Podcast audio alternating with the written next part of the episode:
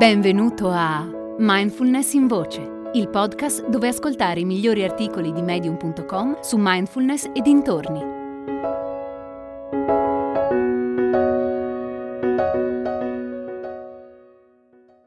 Oltre l'illusione del sé di Joshua Bertolotti.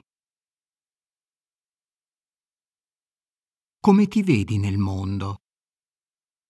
Il maestro Zen Thich Nhat Hanh diceva che quando ti chiedi chi sono, se hai abbastanza tempo e concentrazione, potresti trovare delle risposte sorprendenti. L'idea di base degli insegnamenti buddisti è che il modo in cui ci relazioniamo al mondo è fondamentalmente disallineato rispetto a come il mondo è realmente.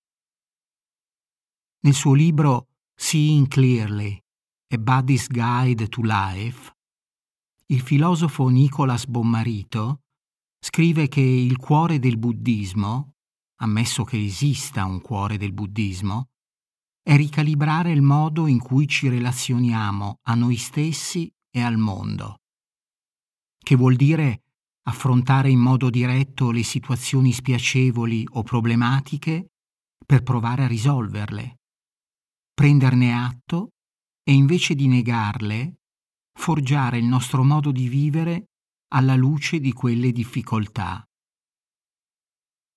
Come si supera l'illusione, o forse sarebbe meglio chiamarla l'ossessione del sé? Il filosofo buddista giapponese Dogen diceva che qualsiasi cosa può essere meditazione se la fai con il giusto atteggiamento mentale.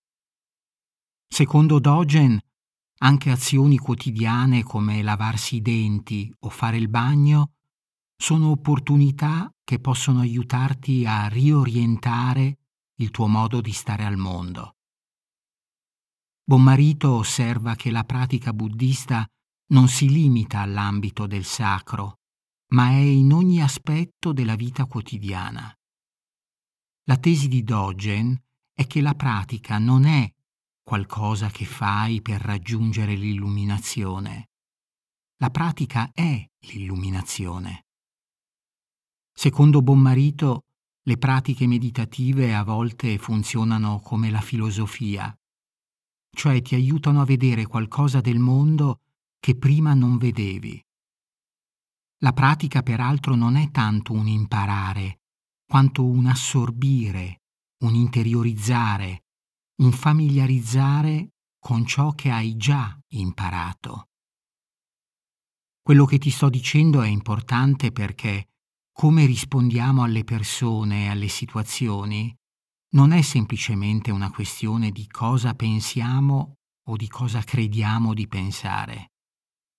Le nostre risposte sono il risultato di qualcosa di più fondamentale, di come vediamo la vita, il tutto modellato dalle nostre emozioni più profonde circa il mondo e il suo funzionamento. Il Buddha lo ha detto con queste parole. Monaci, la forma è impermanente. Ciò che è impermanente è sofferenza. Ciò che è sofferenza è non sé. E ciò che è non sé dovrebbe essere compreso com'è in realtà tramite la retta conoscenza. Questo non è mio, io non sono questo, questo non è il mio sé. Strano a dirsi, comprendere nel profondo, a livello viscerale, che siamo esseri poliedrici, relazionali e impermanenti, può aiutarci a vivere pienamente la realtà del mondo.